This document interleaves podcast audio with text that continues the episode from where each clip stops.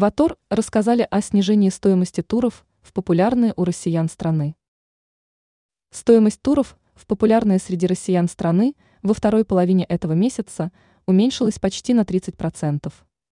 При этом зарубежный отдых в указанный выше период у некоторых туроператоров дешевеет по сравнению с новогодними каникулами. Подробнее об этом рассказали эксперты Атор. Сообщается, что стоимость отдыха в Египте, ОАЭ, Таиланде и Турции во второй половине текущего месяца уменьшилась почти на 30%. В данном случае есть достаточно выгодные предложения для путешествия в Таиланд. Такой отдых обойдется от 160 до 180 тысяч рублей. Причем в период праздников эта сумма была существенно выше. Но подчеркивается, что число подобных предложений ограничено.